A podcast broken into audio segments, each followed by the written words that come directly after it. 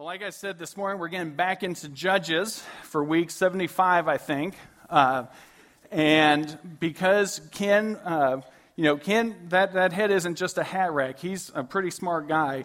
And he kept telling me, hey, chapter 16 has a lot. Chapter 16 has a lot of stuff. You know, there's a lot of meat in there. Don't, I don't want you to skimp on it. If you need two weeks, you should take two weeks. So I'm taking two weeks. Uh, so we're going to start, and I want you to know from the beginning if you're going, man, we're, we're pretty deep into this and we're not very far in the passage, it's by design. Uh, and we will make it, we'll finish chapter 16 next week. But I want to start uh, kind of where Michael left off. Three weeks ago, Michael took us through the entire chapter 15 because he's brilliant, uh, and I, I can't make it through five verses today. Uh, but what he did is he kind of characterized Samson's life as the, the TVMA rating that you see on a lot of TV shows for disturbing uh, images, for lust, for sexual content, and violence. And we're going to see a lot of those play out in the passage this morning.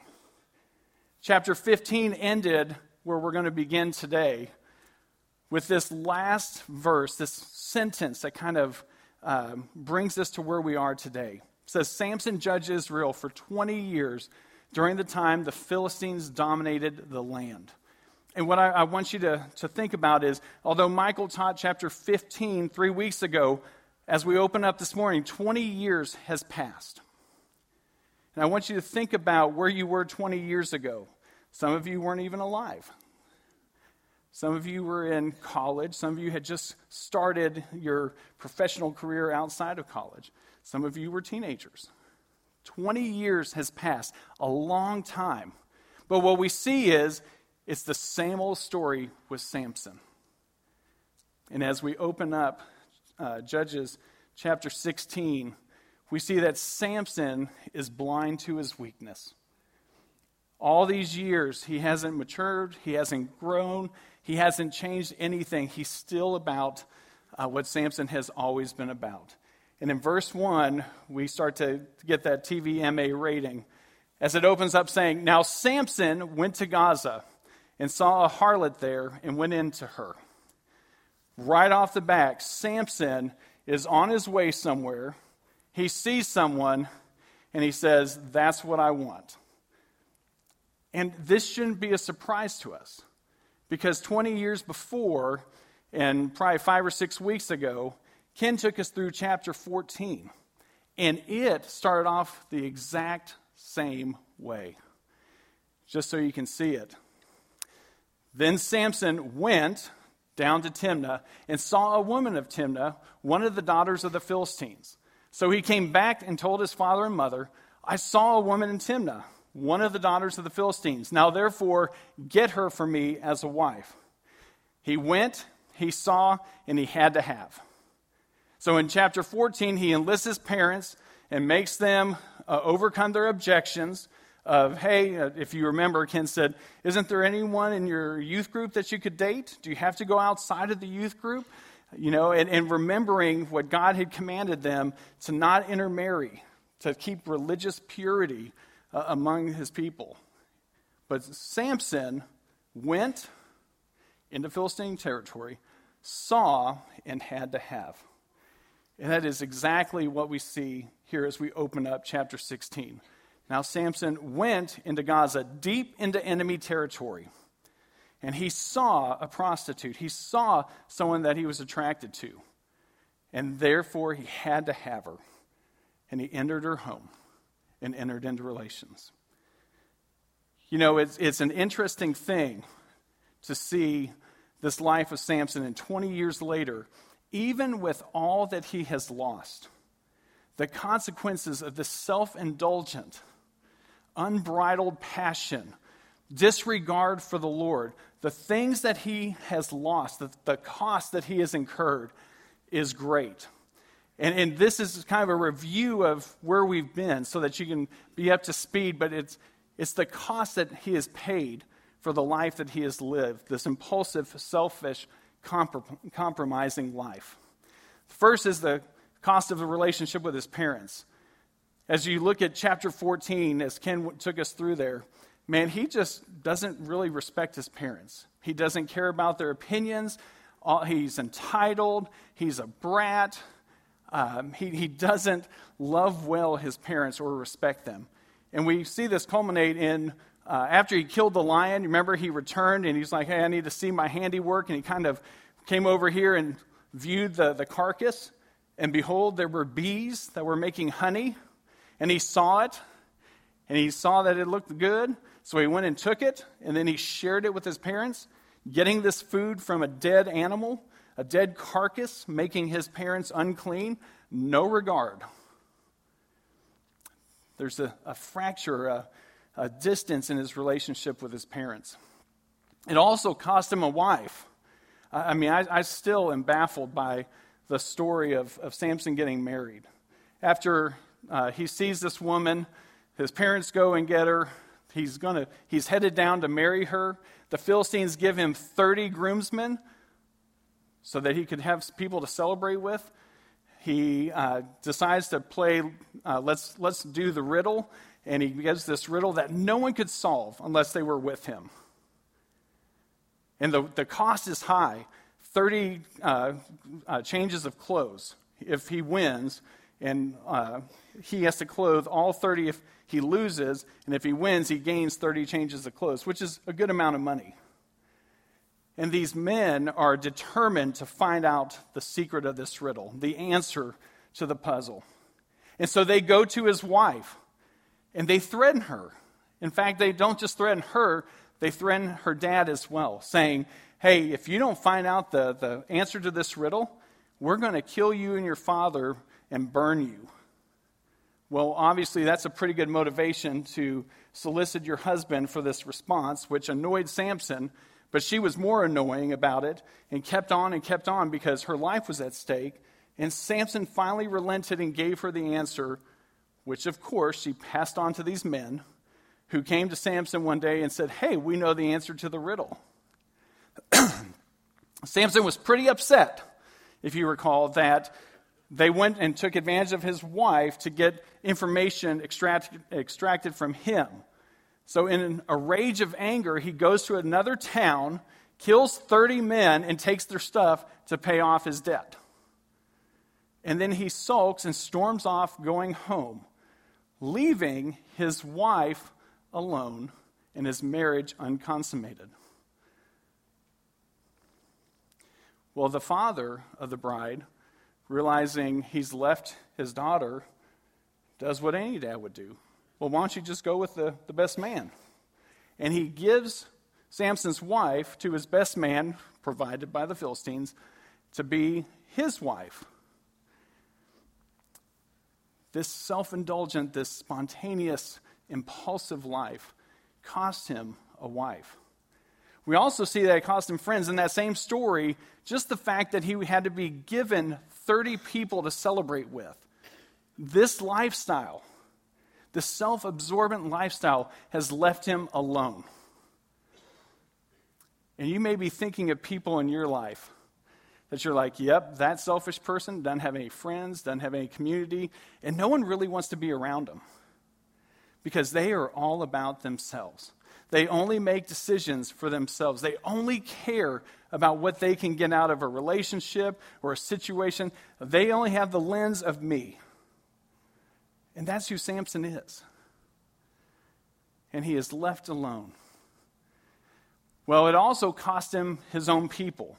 Because if you continue to remember out of chapter 15, what happened, 14 and 15, what happens is Samson apparently looks at the list of transgression to gifts to make amends with his wife. You know, if you just have a simple argument and you're wrong, you get her flowers. If you make a big oopsie, you get her uh, jewelry. And if you leave her alone and unconsummated on her wedding day, you get her a goat. And so he takes a goat and to go see her, and the dad's like, Oh my gosh, I didn't think you'd be back. In, in fact, I was so sure that you blamed my daughter for giving up the answer to your riddle and all that it cost you that I thought you were done with her, and I gave her to your best man. Well, Samson now feels justified to take revenge, and he burns down their fields, their wheat fields, hindering their food supply and really impacting the Philistine people, which, surprisingly, they weren't very excited about. And so they tried to figure out who did this, and it was pinpointed on Samson, but the reason was on the father and the, the wife. So, what did they do to the father and the wife? Do you remember? They killed him and burned him, which is why the wife gave them the answer in the first place to avoid that. But then they went up against Judah. They lined up the battle lines, and Judah came out and was like, What are you doing? What, what, why are you going to attack us? They're like, We want Samson. And Judah said, Well, we don't want him. So they sent 3,000 men to find him and said, We need to turn you over. Yes, you're a judge of Israel, but we don't want the boat rocked. So he agreed to go with them. He was bound up, and when they came to the, the army of the Philistines, they started chanting and jeering and celebrating in victory. And the Spirit of the Lord came on Samson. He snapped the cords, took a jawbone, and killed a thousand of them. And then he ruled as judge for 20 years. This lifestyle, this pattern, has continued on and on in his life. And we see this indulgent lifestyle, this sinful lifestyle, continue. Uncle Chuck, Chuck Swindoll, says it this way We hear nothing of the details of Samson's life for nearly 20 years. Then he goes to Gaza, notices a woman, and spends the night with her. We see again Samson's sensual root, the inclination he has never broken. And as I'm reading this, I'm getting so frustrated with him. Like when you read the account of Samson's um, birth in chapter 13, you see that God sent a messenger to a woman who hadn't had children and couldn't have children and said, I am going to give you a son, and I am setting him apart for a great work. Before he was conceived, he was planned out and purposed in this life. He was blessed with so much strength and so many abilities. And he could not take his eyes off himself to live it out. And I keep thinking, what a waste. How can you be so blind? How do you not see your weakness? How do you not see these patterns repeated in your life? I even think through where I started my youth ministry, there was a young lady that I just loved dearly. And, and she was in my youth program. And when she hit high school, she would be one of my best leaders for three months. And then she'd disappear for two months. And then she'd reappear and talk about, I, I just need to get close to the Lord and I just need to be with Him and I need to, to serve and everything else. And then she'd be with me for a little bit and then she'd disappear. And finally, she's like, I, I just don't know why I can't stay committed. I'm like, you know what's crazy? You may not realize this, but every time you start dating a guy, you disappear. She had a cycle. When she was single, I want to live for the Lord and I wanted to follow Him. When she got in a relationship, I'm going to disregard the Lord and I'm going to do whatever I want to. That same pattern was repeated when I worked with college students at Henderson State. This great young believer had so much potential. I mean, we would meet every week and talk about faith and truth and accountability and how to live for Christ in the midst of a fraternity. And then there would be three weeks where I couldn't get a hold of him. And finally, when he would respond, he'd go, Let's get together. Man, it's been a hard three or four weeks. And I'm like, Anything else going on? Well, I met this girl, and I just really liked her and just kept messing up. Another cycle. And I could have been frustrated at them too, but man, when I, I look at this and I read this and I'm frustrated, it's like the Holy Spirit was like, hey, don't you see yourself in Samson? Don't you see areas in your life that have been long term struggles? Long term failures, long term ebbs and flows, ups and downs. Aren't you glad I'm graceful to you? Aren't you glad I paid for those sins? Aren't you glad I gave you the Holy Spirit to overcome them, even when you ignore it? Aren't you glad I don't jump all over you when you turn your eyes to yourself and go your own way? Man, that really helped me have compassion for, for Samson, although I still kind of want to whip him. Uh, but it made me ask some questions. And, and I'm going to share these questions with you because maybe they'll be helpful. The first is the question of do you know your weakness? When you look at your life, do you see repetitive themes, ups and downs in a specific area or specific areas that you've struggled with on and off for a long time? Do, do you see those areas in your faith, in your life, in your walk with the Lord that are susceptible to invasion by the enemy? Do you see them, or, or are you blind to them like Samson is? Second question Do you have community? Biblical community that is willing to point you to God, to tell you the hard truth, to deal with the things you're struggling with, and bring it all back to the Lord instead of to the world and compromise. Samson had no community. He had no friends. He had no one around him to say, Samson, stop. Do you not see these cycles that you continue to repeat? If you don't have community, you are very susceptible to sin.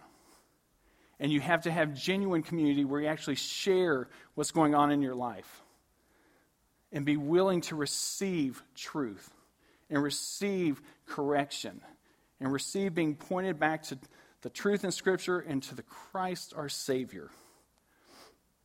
And then the third question is Do you have someone close that you can ask about any possible blind spots? Do you have people that actually know you well enough that if you said, Hey, do you see anything in my life? I, I, I just want to make sure I'm not missing something that is obvious to everybody else.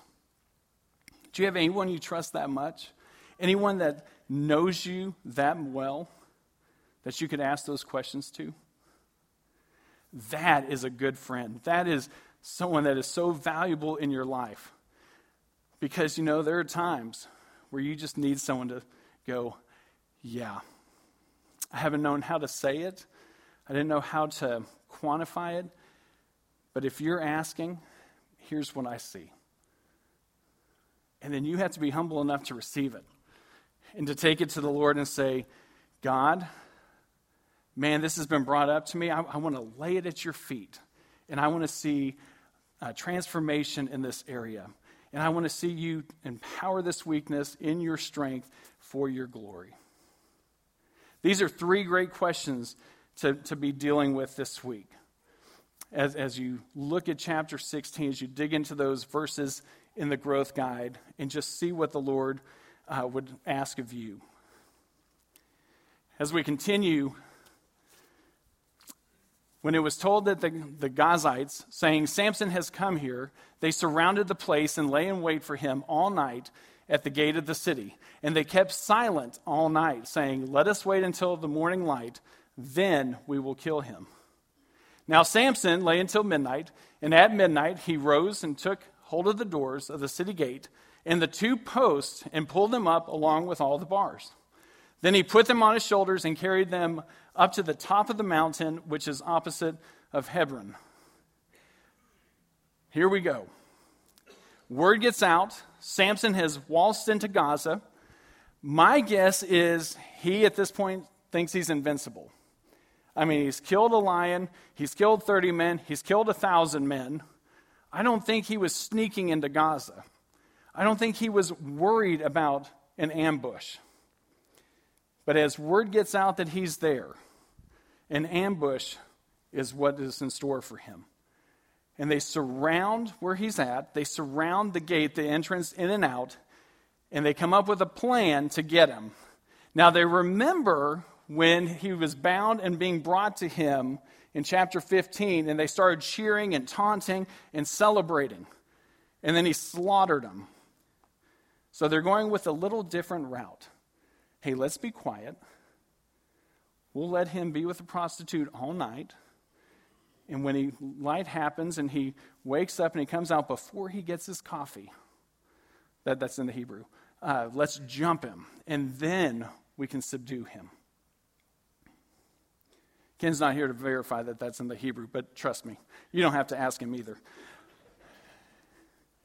So they lay in wait, looking for an opportunity.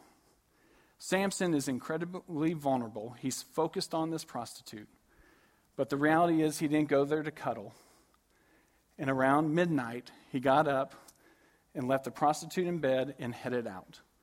And I don't know if that's because he's restless and he's like, well, I've done what I came to do, so I'm heading out, or if he got word that there was an ambush waiting for him. What we do know is he left in style, didn't he? He walked out, walked up to the city gates, decided to take a souvenir. Gra- I mean, it's like the Incredible Hulk, you know. He's like, Hulk smash. He grabs the gate, everything with it, incredibly heavy, massive structure, puts it on his shoulder, and hauls it off. And he didn't just take it a little bit, he didn't just knock it down. He actually, it says he took it from Gaza, which is right there, all the way to the mountain opposite of here. That's about 38 to 40 miles. Now, yeah, that's a lot. I, I was going to make a joke about being weak, but uh, that, that's probably obvious. Don't laugh, Andrew. Um, so he, he makes this great feat of strength. He rips the gates, he takes it, he marches up to 38 miles and sets it down. But even this is all about him. There is no reason to carry the gate all the way to, to Hebron. Hebron. Except to put it in Judah's face, the ones that tried to betray him. They, he could be trying to look impressive to them and see, say, look, they can't even get me when I'm in their city. I brought their gate. Look here. Look at me. But it is, as Lawson Younger says, such a self serving feat not that Samson should not have saved himself, but it is precisely this Samson acts only to save himself. He has not delivered one Israelite from the hands of the oppressors, the Philistines. This is all about him. If he had just knocked down the city gate, it would have had the same impact. It would have been embarrassing to the people and left the city vulnerable. But that's not what Samson's about. He's about himself. And so he carries this thing for miles and miles. And the mountain range is up to 2,000 feet. So he would have a story if he ever had had grandkids to go, In my day, we used to carry gates uphill both ways. No, anyway, some of you aren't old enough for those stories. Samson continues to show that his life is marked by self, marked by selfishness, by self absorption. It's all about him. And what we see in, in, these first few verses is the pursuit of sinful desire, pleasure has hidden dangers. As he went into the, the prostitute's home, danger laid in wait. He turned his back on the Lord and put his focus on this woman, and there were traps set for him. Now, you might be asking, well, why didn't they, you know, up their, their game and ambush him? And one of the commentators uh, thought out loud, it may have been the Lord gave them a deep sleep so they didn't hear the gate rip off. Could be. Uh, if it was me laying in wait to ambush this guy, and I saw him come out, you know, five, six hours before I expected, that would have thrown me off my game a little bit. But when he put his hands on the gate and ripped it out, I would have looked at the guy next to me and said, You go get him. And you was, no, you go again. No, you first. I'll, I'll follow you. Uh, so I, I don't know why they didn't ambush, but they didn't. But there was danger all around because he was following his sinful pleasure, his self indulgent life. After this, it came about that he loved a woman. We're about ready to enter Delilah from the valley of Sorek, whose name was Delilah. the lords of the Philistine came up to her and said to her, Entice him and see where his great strength lies, and how we may overpower him, that we may bind him to afflict him. Then we will each give you 1,100 pieces of silver.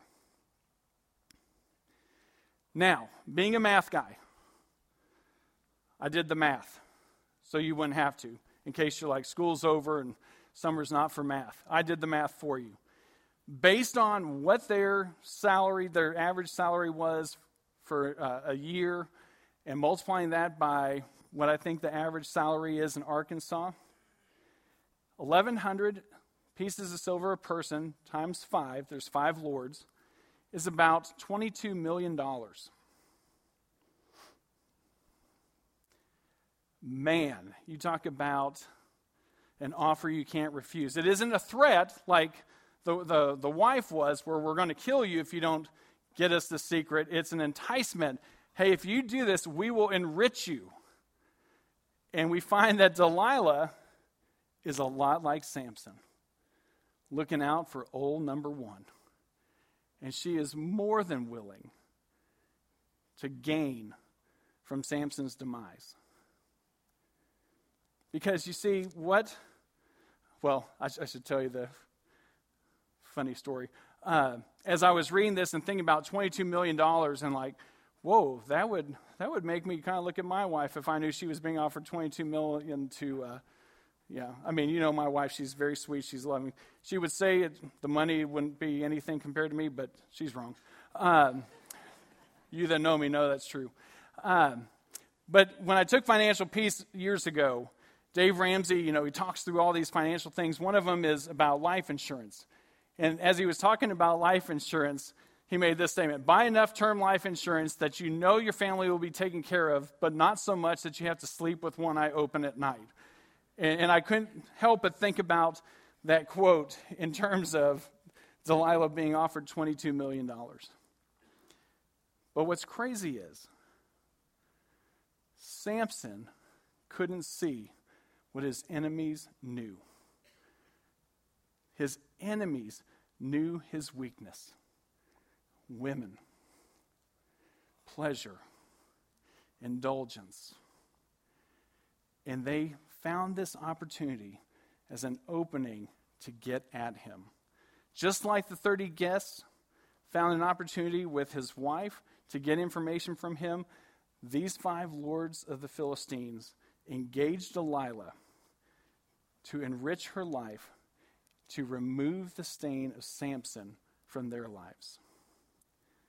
The enemies knew his weakness better than he did.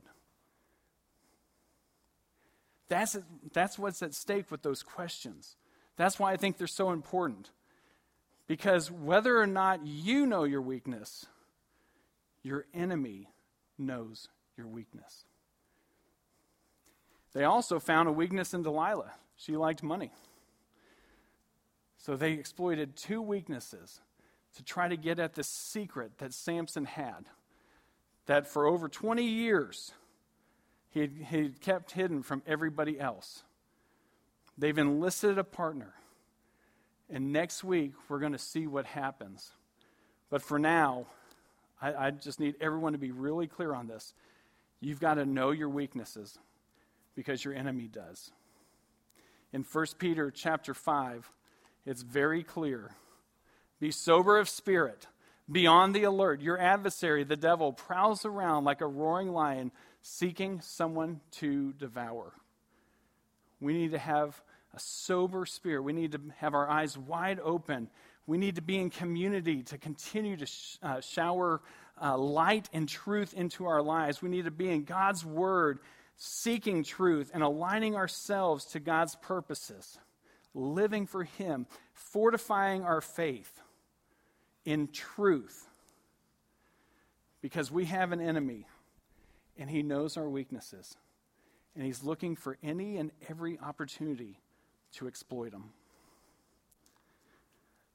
Big picture of this small section we've covered, and we will finish 16 next week a takeaway. In our weaknesses, He is strong.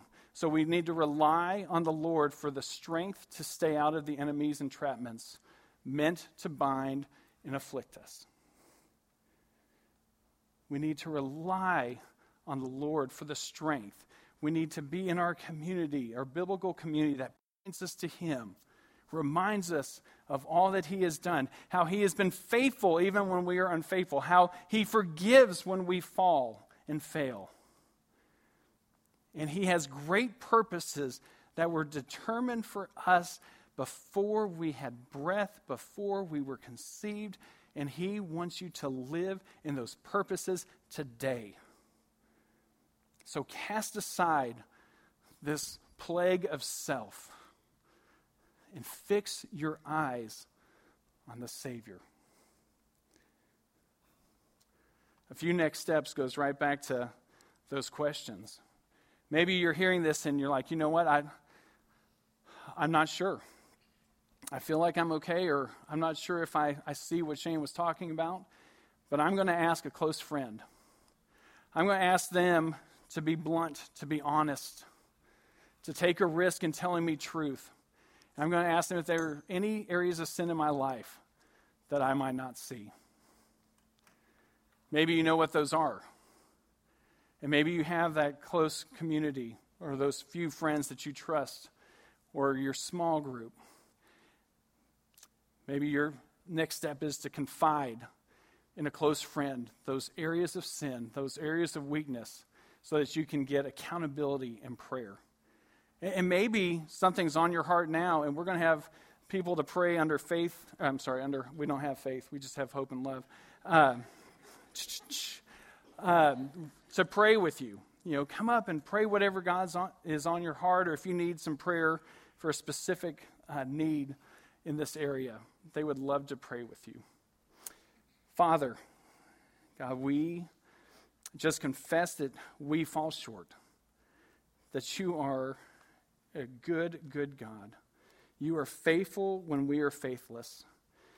You are true and strong when we are weak. And you forgive us when we fail. Lord, would you please give us the strength and the courage to involve other people, to live for you, to confide in, to see ways that we fall short, and to point us back to your truth and to your good path. May we walk in your ways. Amen.